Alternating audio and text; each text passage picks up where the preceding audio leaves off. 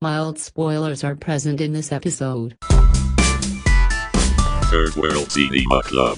Hello and welcome to Third World Cinema Club. I'm John Tawasel from Present Confusion. Hi, I'm Princess Kinok of Film Police Reviews. And I'm Jim of Jimmy Ticulate Bapa. And uh, on this very rainy day, we're recording to talk about the recently concluded Sea Shorts Film Festival. So Sea Shorts is a film festival that um, features short films from all around Southeast Asia. So ano ba mga Southeast Asian countries? Philippines, Indonesia, Malaysia, Thailand, Thailand. um, Cambodia. Myanmar, Cambodia, Laos. May nakalimutan pa ako Brunei, Singapore. Oh my gosh, hindi ko, hindi ko na maano din. Oh, ASEAN. geography, geography. my goodness, geography 101. Jo, kailangan ng geography. Oo nga. so, um, we've all watched um, uh, a lot of films from the festival. Ako, ako I watched all of them. Um, I'm sure my my colleagues here have also watched their fair share. So we will be talking about six films in particular. Um, and uh, for to start off, we will start with um, a Thai film so this is from competition 4. It's called Red Aninsri or Tiptoeing on the Still Trembling Berlin Wall, directed by Ratchapum Bombum Chatchoke. Yan. I hope I pronounced that correctly, but I, I apologize. Um, so this is the film is about a um, lady boy prostitute comes by who is assigned to a mission to disguise as a cis masculine gay to spy on a student activist. So, Jim, what are your thoughts on Red Aninsri? So ano lang, ah una muna dag ano, bigyan ko ng idea din. So basahin ko lang muna yung ano, yung overview from Letterboxd, sorry. So the film follows the convention of Thai cinema during the Cold War, where every actor is dubbed by the voice that suits their roles. The hero sounds heroic and the villain sounds villainous. Ang a transgender sex worker or lady boy with a pretty feminine voice is assigned a special mission as an undercover spy. She disguises herself as a cisgender man to enter into a rom- romantic relationship with Jit, a belligerent yet idealistic student activist with an evil voice. Ang must extract information from Jit. However, the mission goes or as she slowly falls for him. Apolitical at first, Ang is slowly awakened by Jet to see the other world where people speak in other way or speak in another way. So, this is my favorite among na napanood ko in Sing Shorts. Kasi um, from the start, na-capture na niya agad yung attention ko. So, at first, akala ko, is this ano, parang tribute sa Chungping Express. Kasi yung yung nakita ko siya, Yung wig. Yung Ay. big, oo, si Bridget Lin, di ba, yung, na, yung Mm. sa part ni Takeshi Kanishiro. So, sabi oh, edi syempre, eto na yung ano, sige po, nunuorin ko to kasi parang ano yun, baka mag-wong parway, gano'n. Tapos biglang, hindi pala siya gano'n. Di ba, yung I thought at first. Kasi hindi ko, siya, hindi ko nabasa yung synopsis or summary ng film. So, I don't have any idea. Kasi ga- ganun ang ugali ko pag nanonood talaga ng film. I don't read much about the synopsis of the summary. So, nung napapanood ko na siya, nakuha niya attention ko because the lead character is a lady boy. So, alam naman natin na in Thailand, Thailand is a um, gay capital of Asia. So, very ano sila, open sila pagdating sa sexuality ng tao. And it was also ano, um, discussed here no, as politics, yung sexuality. Because yung mission niya was was to ano eh, um, follow Jet which uh, who's a student activist and then uh, tawag dito um yung intention or I mean the motive is ano yun siya yung mahulog sa kanya. However, it happened the other way. Diba na si Ang nahulog na kay Jet. Yan. So, well, eventually, uh, ano, later on, they will have feelings feelings for each other. However, torn na kasi si ano eh, si Ang regarding dun sa mission niya and yung feelings niya with Jit. So, maganda dito, nakita natin, nagkaroon ng character development yung ah si Ang. Hindi na siya yung tumitingin lang as ay ano this is a mission uh, that I need to finish. Pero kailangan na niyang um, tulungan na maka-escape yung ano niya. Yung target niya which is yan si Jill. Tapos kakaiba lang because 'di ba ah, throughout the film hindi talaga yung pinaka-voice nila yung ano maririnig mo. Mhm. It's dubbed. So I- I'm not familiar with ano with the Thai ah, mga TV series. Mostly kasi ang alam ko lang Aminado BL series. Okay, pinapan ko sa episodes. Pero tayo ginagawa natin yan, di ba, Jim? Sa mga, di ba nag-ADR tayo? Ano kasi yun, na. tawag dun mga can programs. Mga, kunyari, um, from Mexico, yung ano, yung palabas, idadub natin. Pero kasi with them, I don't know kung ano yung culture nila with them. I'm not familiar, I'm sorry, hindi ko siya na-research. I think So parang even, kakaiba sa akin kasi dub siya. I think even with Philippine cinema, Jim, we still, you know, people dub over uh, the voices of the actors dati. Kasi, di ba, there was no reliable way to to get Capture sound naturally. audio. Mm. Famously nga, di ba, yung si Joyce Jimenez, kaboses niya talaga si Gloria Arroyo, pero may nag-dub over sa boses niya in, in a lot of her films. Kaya iba talaga yung, iba yung Joyce Jimenez na narinig natin isa sa Joyce Jimenez na totoo. Oo. Mm-mm. Kasi when Tsaka, you say dubbing kasi yung- noon, ano eh, um, yung voice dubbing kasi natin noon, Mhm. um, iba kasi siya. Pag nangyayari yun, pag kunyari, sa schedule, conflict ng schedule ng actor, doon bininadab ang voice noon. Saka di ba parang mag-sing kasi before, before yun ang problema, hindi nag-sing. Unlike ngayon kasi mas, ano na yun, mas, ano na tayo, um, when it comes to technology advance na. Go ahead, say sorry, nakaka Ay, okay lang. Di, di ba si Charlene din? Notorious din na dub yung ano, kasi yung accent niya. Mhm. Charlene Gonzalez. Same with ano Joyce daw kasi accent niya mabigat. Mabigat niya accent. Accent na American. Mm, okay. Ah, ano yung napapansin ko before si Anjanette Abayan. Yun, nag ano, Oo. dub din yung Speaking- voice mo. Ano, speaking of Red, ginagustuhan ko rin siya actually. Tapos yun nga, ito yung gusto ko sabihin kanina backstage. Ano, as in, may pinanood kasi ako before yung Red, parang side din siya dito within this festival. Hindi ko na lang in-name drop. Parang sabi ko, alam mo, hindi ko talaga makonect yung Thai cinema. Parang ganyan. Kahit si Apichat Pong, parang minsan, kailangan ko pa siyang panoorin ulit, ganyan. Although maganda siya cinematically, cinematic Mhm. wise, ganyan. Yun, ano, kasi yun talaga yung purpose niya. Parang very existential siya. Tapos yun. Tapos walking into Red, talagang sabi ko, ayoko na, sabi lang, ay hindi, okay na pala. Kasi gusto ko rin palang malaman, I think since si John, may, mas marami kang experience sa amin in terms of Asian cinema. mhm. Sabi dito din, spoiler alert guys, dun sa film, ano siya eh, parang ang sabi niya, based siya sa lumang Thai films. Tama ba? Yeah, So, parang inspired siya from yun. So, does it, yung sa ano niya, yung, yung color themes niya at the same time, tsaka yung dubbing. Ganun ba yung ginagawa ng old Thai cinema? Ah, in terms of well, Thai cinema started in the 18 in the late 1800s, no? Um, Mm. it's um, halos kasing tanda natin siya. Mm-mm. Ah, and maraming ano eh yung tawag dito back in the day in Thai cinema, no? Um, when they transitioned from silent films to talkies, may dubbing method na nangyari na dun sa loob ng sinehan, someone would speak Thai into the into a microphone while the film is playing at the back of the theater. Mm. So it's it's not just you know dubbing per se. Uh, dubbing na yung done separately in another studio. No, it's done live in the cinema.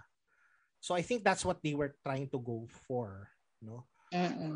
Um and then ayun, they yung quality ng mga ganun eh no, espionage thrillers and it um reflects din the ano the Political.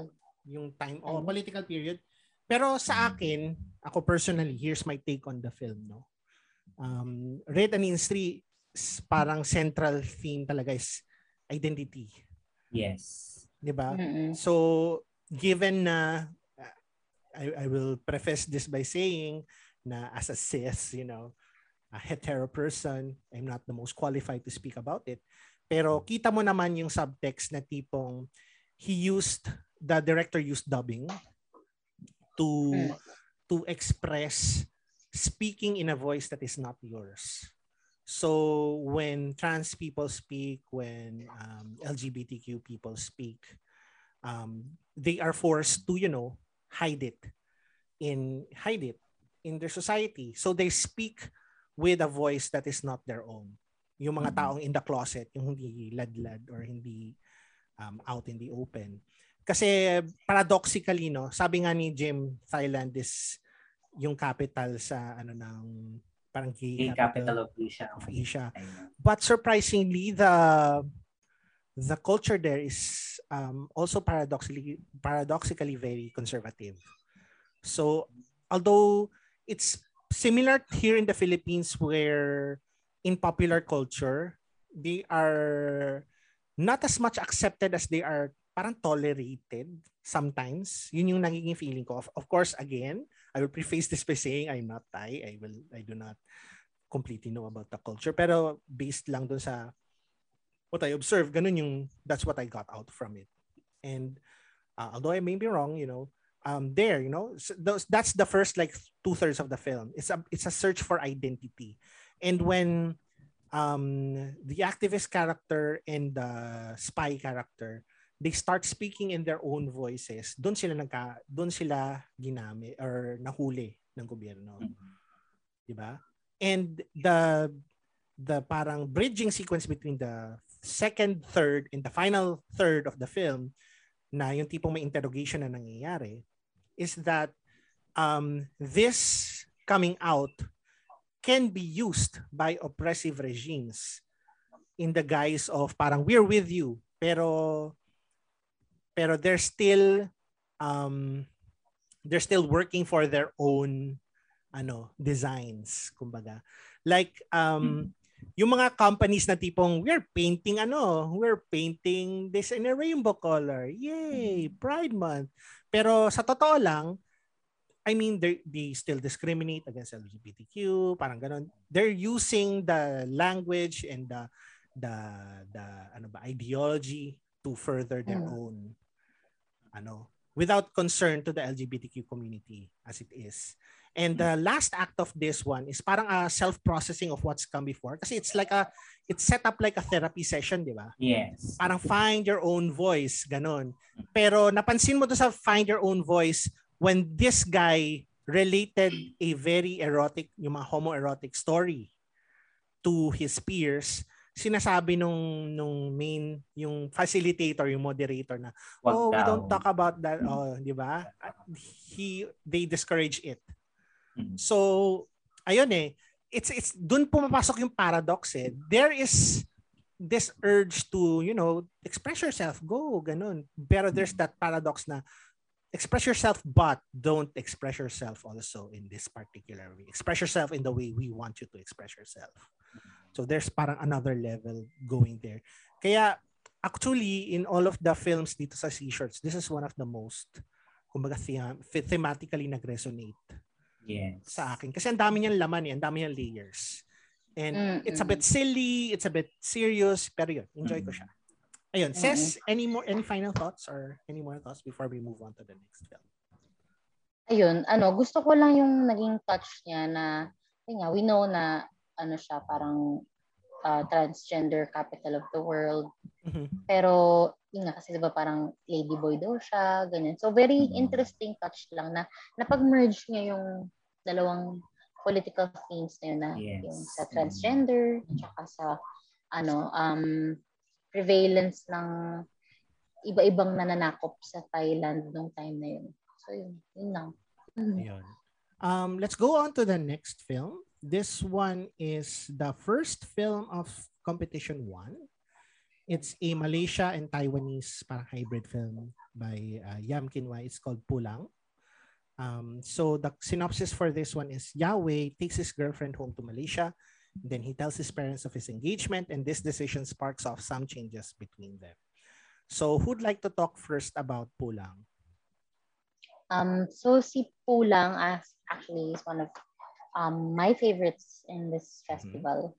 Uh, una kasi, very interesting siya na napag-merge niya rin yung dalawang culture ng ano ng Malay at saka ng Taiwanese.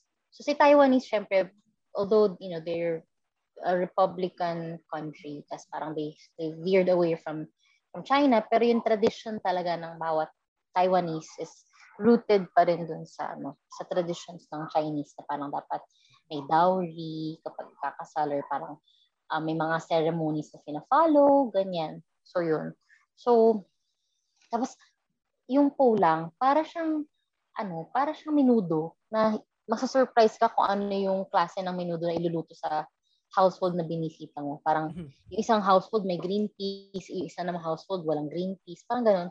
Or yung isang household gumagamit ng liver spread, yung isa hindi. Ganun. So, para siyang ganun.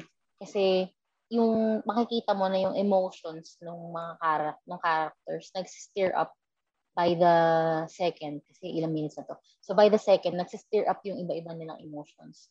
Um, personally, wala ko naging, never ako nagka-problem sa mga in-laws. In-laws, so para sa akin, very interesting to see na, ah, ganun pala yung pag may conflict. So, may ano, ganun dyan.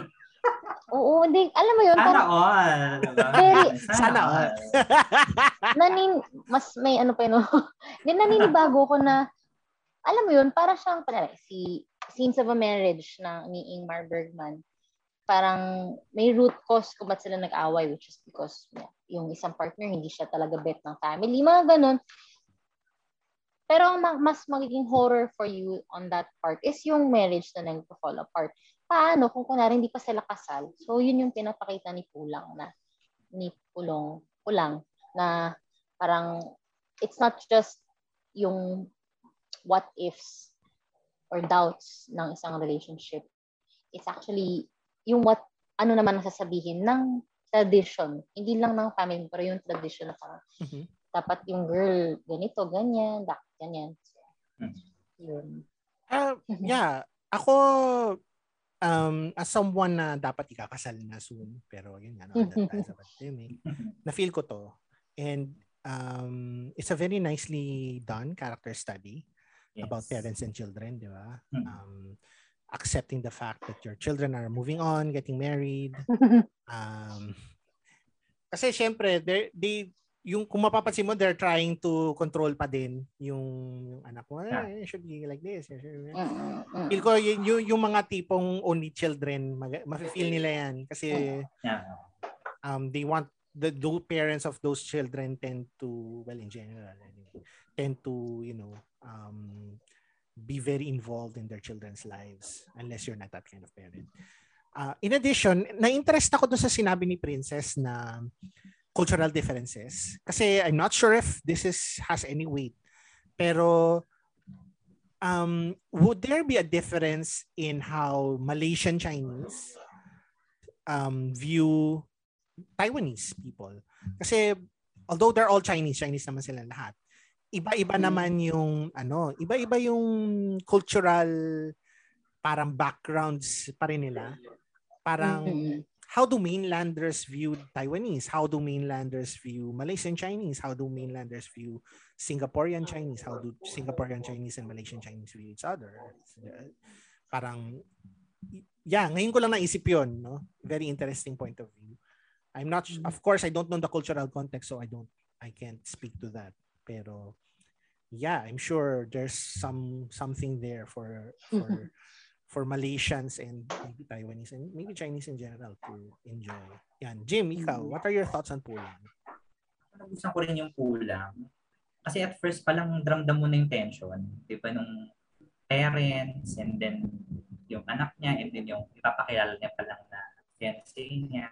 Kasi ang mga parents ano yan eh, um, may expectations yan kung ano yung kung sino yung mapapangasawa mo. And at the same time, may expectation din sila sa'yo as ikaw na mag-aasawa na.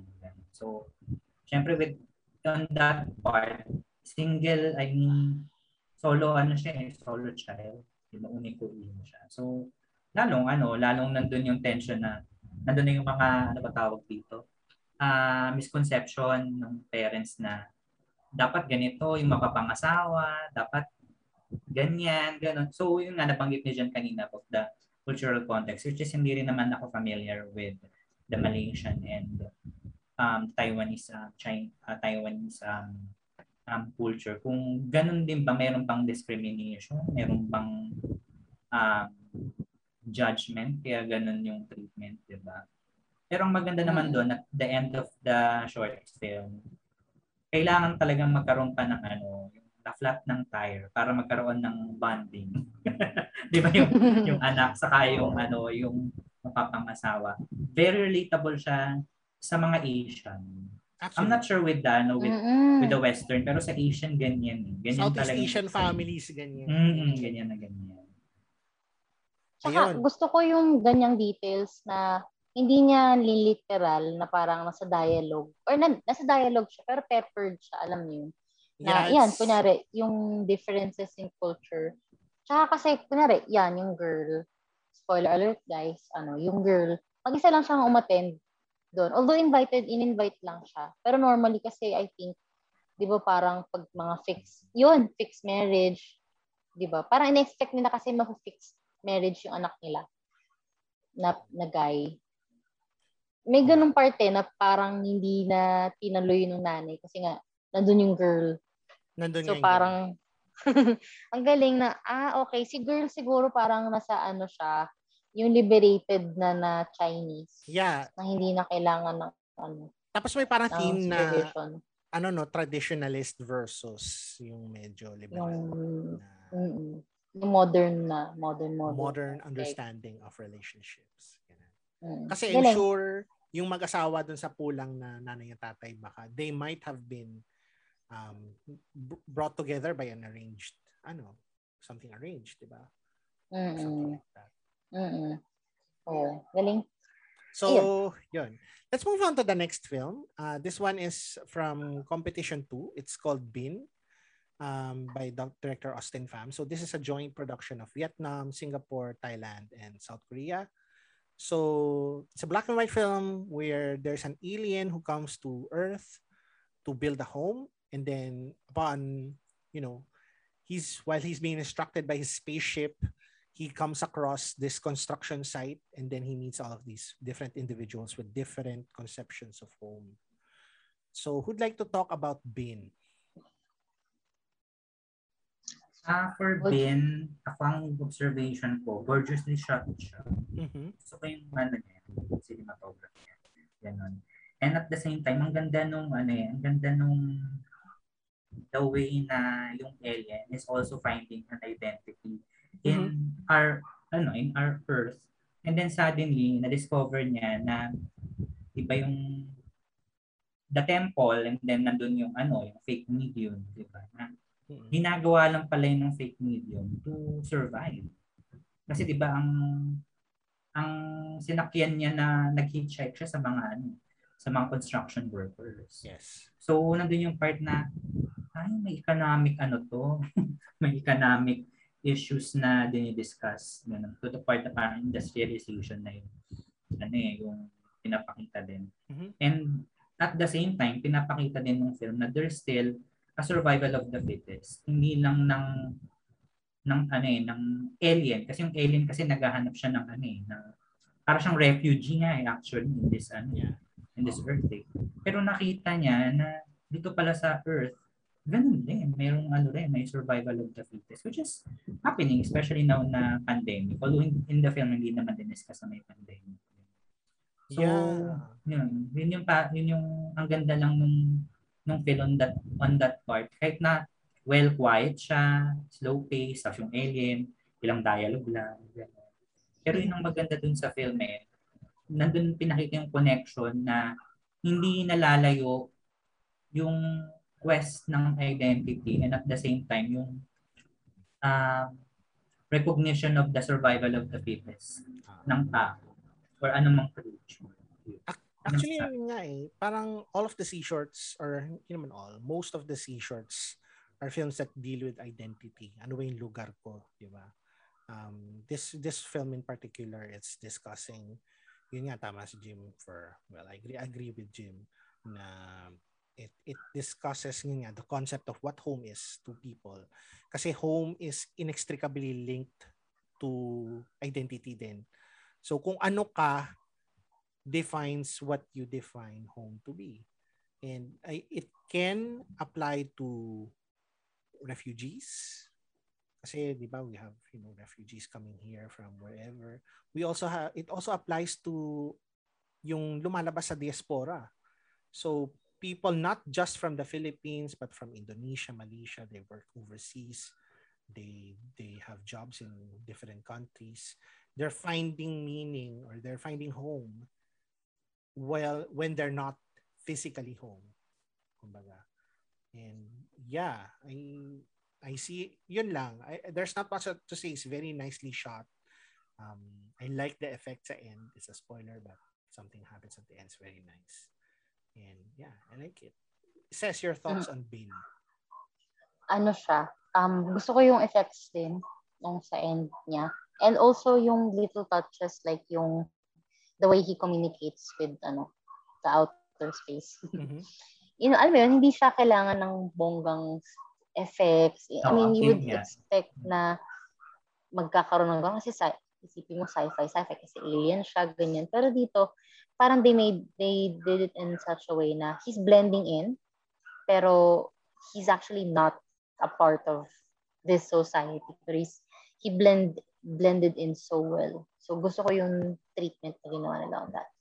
And yeah, I agree with you guys na it's, it's um, nicely put for identity crisis in a way. Yun. So let's go to the next film. The next film is actually the last quote unquote film in the in the whole festival program. It's part of competition five. A Singaporean film by Shelby Ko. It's called I Took a Nap and I Miss You. It's a story about um, three women living in Singapore. Um, they are it's it's a documentary style treatment now you you see them um, discussing their hangups their what's bothering them. One of them is a middle-aged mom. The other one is her parang teenage daughter. And the the youngest of course is this this kid eight eight nine years old. So ayan eh it's, it's again it's another character study. It's very nicely done. Um of course this is this world is a world without men. Sometimes not by choice um, and of course the mother has problems with raising a kid alone raising two kids alone um, the other one is dealing with you know the usual teenage things and the youngest one is dealing with her own peers problems at school and her own you know imaginations as growing well so gusto ko lang yung yung tone niya. I like the tone. I like the how how they fleshed out these characters nicely. They really feel like a family. You know, it's it's nothing. Yeah, uh, there are some of the other sea shorts in this festival. They um other than the theme of identity, they're also dealing with they they give us little snippets of life in the in the countries that they were shot in um, for like this film, the um, Age of Youth, which is I think a Myanmar film. Yeah, Age of Youth is a Myanmar film, or Thais, the Thailand film, uh, Dauvikarn or Bangkok Department. No, so those kinds of films, just little snapshots of life in these interesting places. Pero they're about ordinary people going through ordinary things, which I think is very interesting. So have you both have you seen at I Took a Nap and I Miss You? No? I didn't. Ikaw, Jim. Have you Paano seen it, siya? Jim? Napanood ko siya. Okay naman siya. What did you think, Jim? Yeah. Um, I agree with you. It's a car, ano eh, it's a beautiful short film um, about character style. So nakita natin yung ano yung differences ng tatlong babae. And then actually may pinakita nga ditong generation gap. eh. Mm. Especially with the mother, syempre iba yung generation niya. Yeah. Uh, I'll assume na she's from Gen X eh. And then the, the anak niya is ano from yung pangaling na babae, millennial. Young millennials, that's Yung, Gen. mga Gen Z ata or millennial eh. Ah, Tapos yung talagang yung, ano, yung bunso eh talaga, ano na yun, yung Gen Z. So, may mga differences sila, especially with the mother, di ba, na din-discuss regarding na nakita niya anak niya, yung love, and then how she deals with grief. Lalo walang, ano eh, walang, walang asawa na I recall correct, correctly dun sa short film, namatay, di ba? Namatay yung asawa. So, Yeah. nahirapan siya to raise ano yung dalawang ano niya, um, anak Yeah. niya. Lalo na in na- Singapore yan. Yung cost of living sa Singapore is very high. So, I guess kumakayod yan. Given siguro the pandemic pa. I, do, do I doubt pandemic era pa rin to. If I recall correctly nga rin, ano siya, pandemic yung setting. So talagang ramdam mo yung angst ng mga character eh. Yeah. Kasi di ba nandun yung, gets mo yung worry ng nanay. Ganon din naman yung ano, yung angst nung panganay na anak. And the younger one is ano eh, having an imaginary friend. That's true. So talagang grabe yung, alam mo yun, nandun yung part na mararamdaman mo yung may adjustment sila sa isa't isa but they need to stay together. Yeah. Kasi May kanya-kanyang sila- coping mechanism. Oo Diba? eh. Kasi kailangan nila dahil pandemic and at the same time, wala silang aasahan na ano, na lalaki sa bahay. I'm not saying that ano ah, na tawag ito kasi we're in the world of hashtag me too, di ba? Pero iba pa rin pag may lalaki talaga sa bahay. Kasi syempre, iba yung role eh. Nandun yung pinag-uusapan yung gender roles. May gender roles din dun sa ano, eh, sa short film na. I guess yun yung the fact that, you know, it's it's still a family member that they lost. Hmm. Nanay man yun or tatay. It's it's still a big thing din for a family. It's a seismic shift, kumbaga. But mama- mamatayan ka ng ng this large family member na in your family. Yun.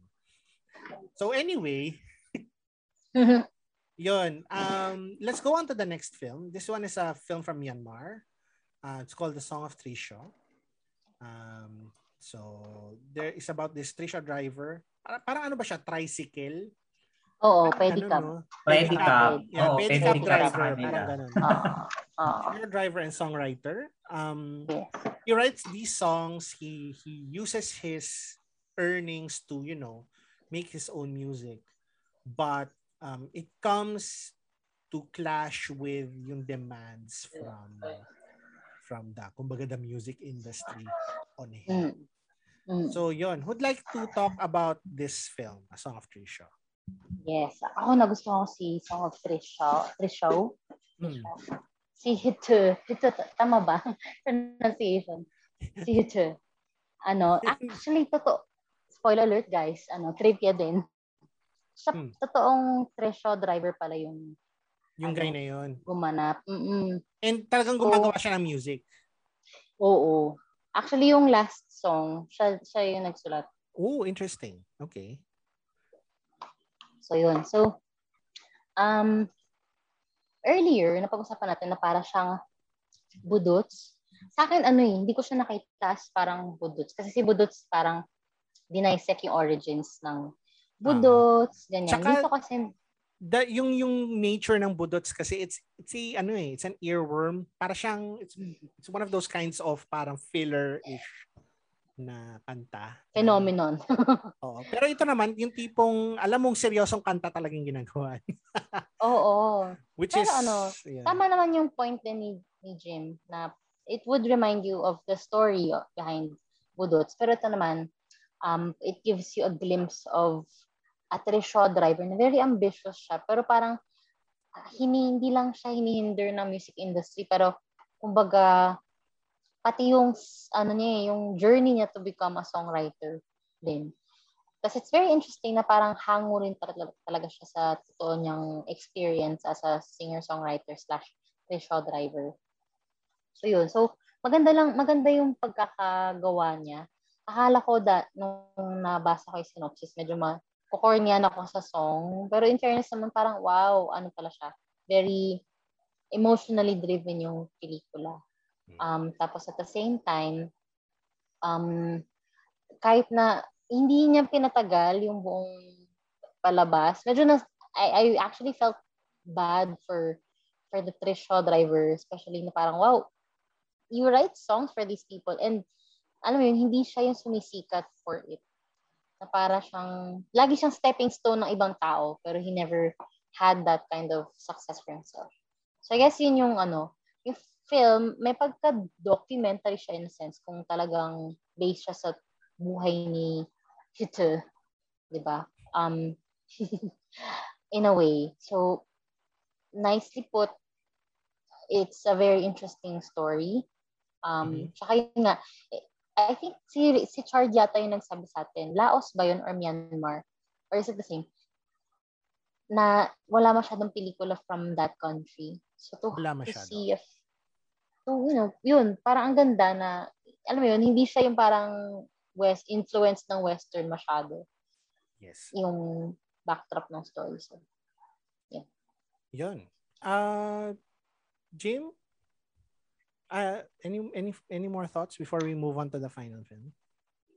Kaya kasi nabanggit ko kanina yung Budots.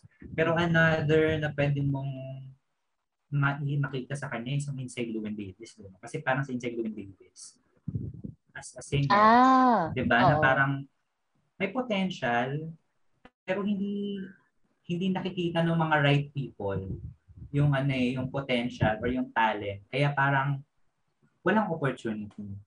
In ano, in a Song of Three show, sadly, kahit na talented siya, driven, 'di ba? And ano eh, ma-amaze ka dun sa ano niya, eh, dun sa tawag dito, dun sa on how to on how he continues to pursue his dream eh, kahit na walang naniniwala, 'di ba? Mm-mm.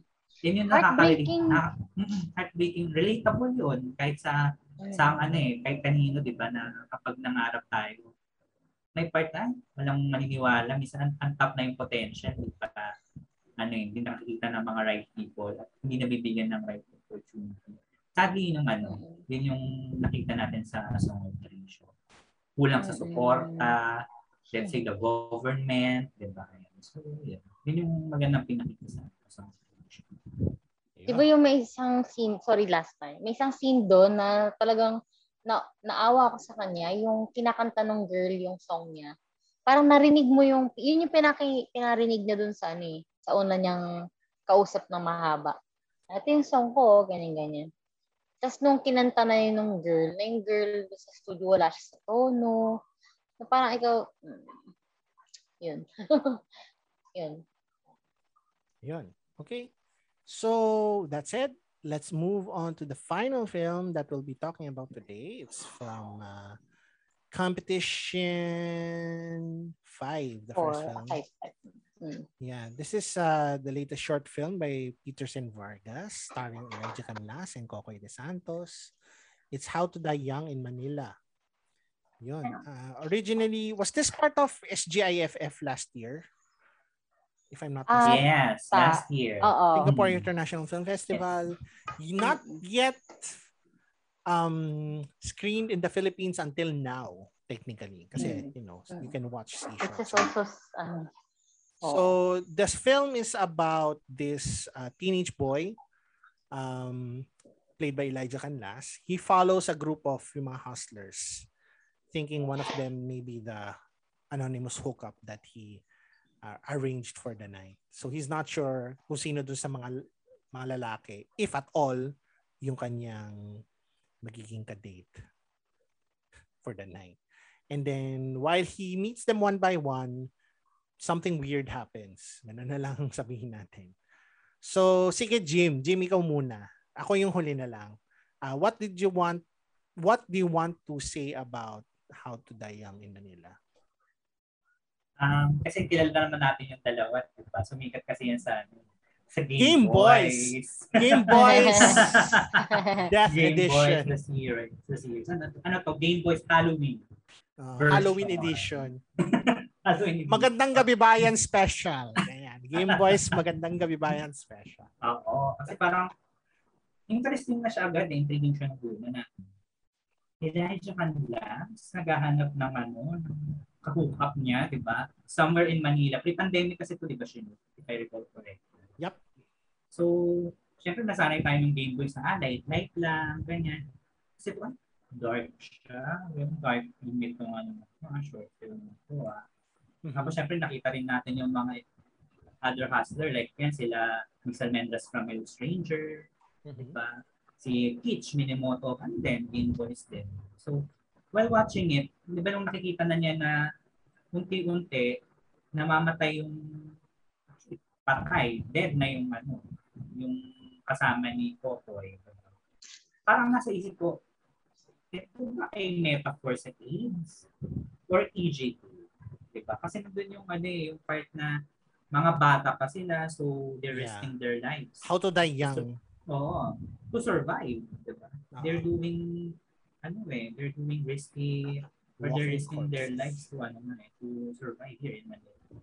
Kaya alam naman natin na may mga ganyan talaga ano story, especially sa technique, diba? Na, you know, Interesting nga na mara- ang dami niyang levels din, Jim, no? Na Mhm. tama ka, sinab ang iniisip ko kasi dyan is either is a metaphor for EJK. It's also a metaphor for, well, not only AIDS, pero the, the, the general danger of Yes. sex work.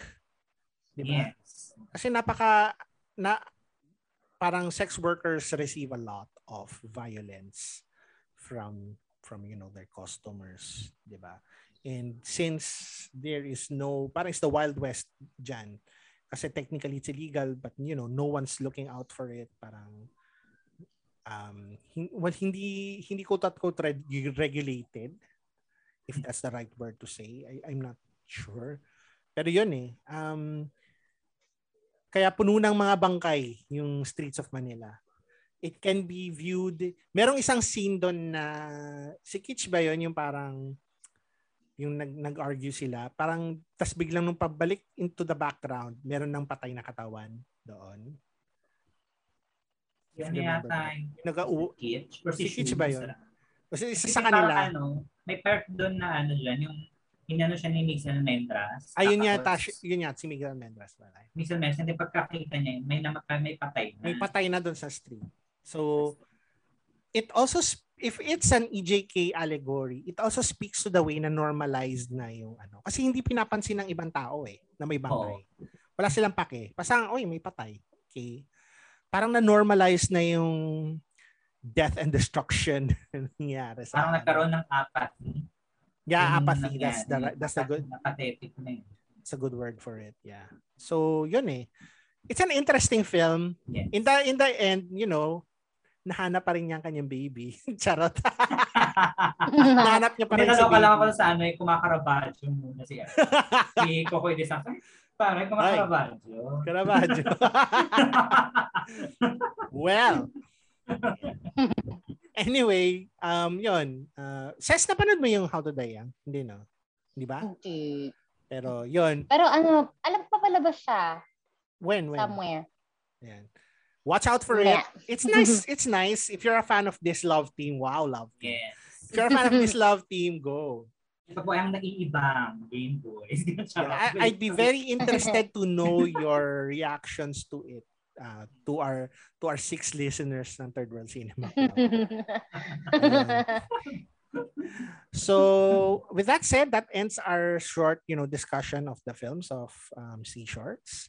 Um, it's the film festival just concluded, so you can't see the films anymore, unfortunately. Pero you you can watch out for the films you just watch, maybe in future film festivals, and hopefully next year in 2022, Sea Shorts will come back. Their website, if you want to know more about the films, is seashorts.org, org. And um, I guess that's it. So um, until next time, um, thank you for listening. Uh, we will feature on our next thir- Third World Cinema Club. We'll have uh, Paolo Contis. Charot. Charot lang. A faraway land. Joke lang. Susunod. Sir, sino yung kasama mo dun sa Benguet? Sino ang kasama sa Benguet, ha? Ay, nako, matay tayo. Agad-agad. Sino yun, sir? How to Die Young in Manila. Oh my Third World Cinema Club Edition. Mga bangkay na tayo sa ano. Oh my gosh, wag. Charot lang. Pero yon. Um, see you next time. Bye-bye. Bye!